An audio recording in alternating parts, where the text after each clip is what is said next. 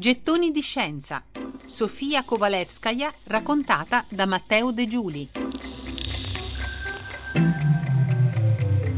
Sofia Kovalevskaya nasce il 15 gennaio 1850 a Mosca. La sua famiglia appartiene alla piccola nobiltà russa. Il padre è generale dell'artiglieria. Quando Sofia ha sei anni, il padre va in pensione e la famiglia si stabilisce nella tenuta di campagna di Palibino, a 300 km a sud di San Pietroburgo. Un buon matrimonio, un appartamento in città, la villa in campagna, questo volevano i genitori per lei, per Sofia, però al tempo stesso i genitori non si curano troppo di lei e Sofia trova così l'affetto mancante grazie allo zio, zio Piotr, zio Pietro Vasilevich, il fratello più grande del padre. Ed è anche grazie a suo zio che Sofia si avvicina alla matematica.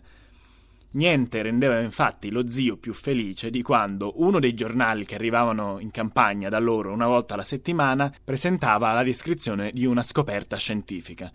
Sofia era la preferita dello zio. Lo zio aveva una passione enorme per la scienza e trattava Sofia del tutto dimentico di stare parlando a una bambina. Discuteva con lei le teorie più astratte e complicate, rifletteva ad alta voce di teorie matematiche molto complesse. Le sue parole colpivano la mia immaginazione e ispiravano una sorta di venerazione per la matematica, come una specie di disciplina superiore, misteriosa, scrisse Sofia. Grazie allo zio, Sofia si avvicina allora alla matematica durante la sua infanzia e c'è però un elemento ancora più inusuale che forse in qualche modo contribuì allo sviluppo intellettuale di Sofia in maniera quasi inconscia. È una leggenda familiare che la stessa Sofia racconta nei suoi ricordi di infanzia.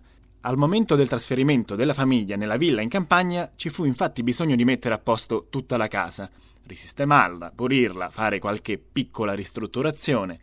Le nuove tappezzerie vennero messe in tutte le stanze, ma la villa aveva talmente tante camere che la carta da parati finì proprio al momento di risistemare la stanza dei bambini.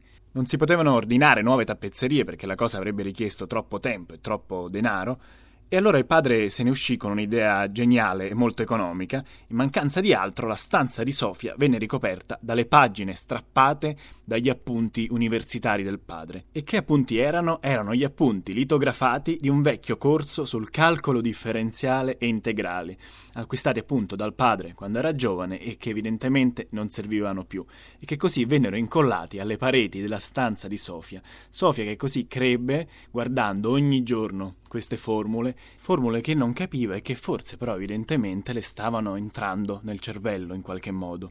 Tutte quelle antiche incomprensibili formule, scrive la stessa Sofia, attirarono ben presto la mia attenzione. Ma fu proprio in quegli anni che Sofia sviluppò anche le sue doti e la sua passione parallela per la letteratura e per la scrittura, e lo fa anche grazie a un altro amico di famiglia, Fyodor Dostoevsky, come racconteremo nel prossimo gettone. Gettoni di scienza. Sofia Kovalevskaya raccontata da Matteo De Giuli.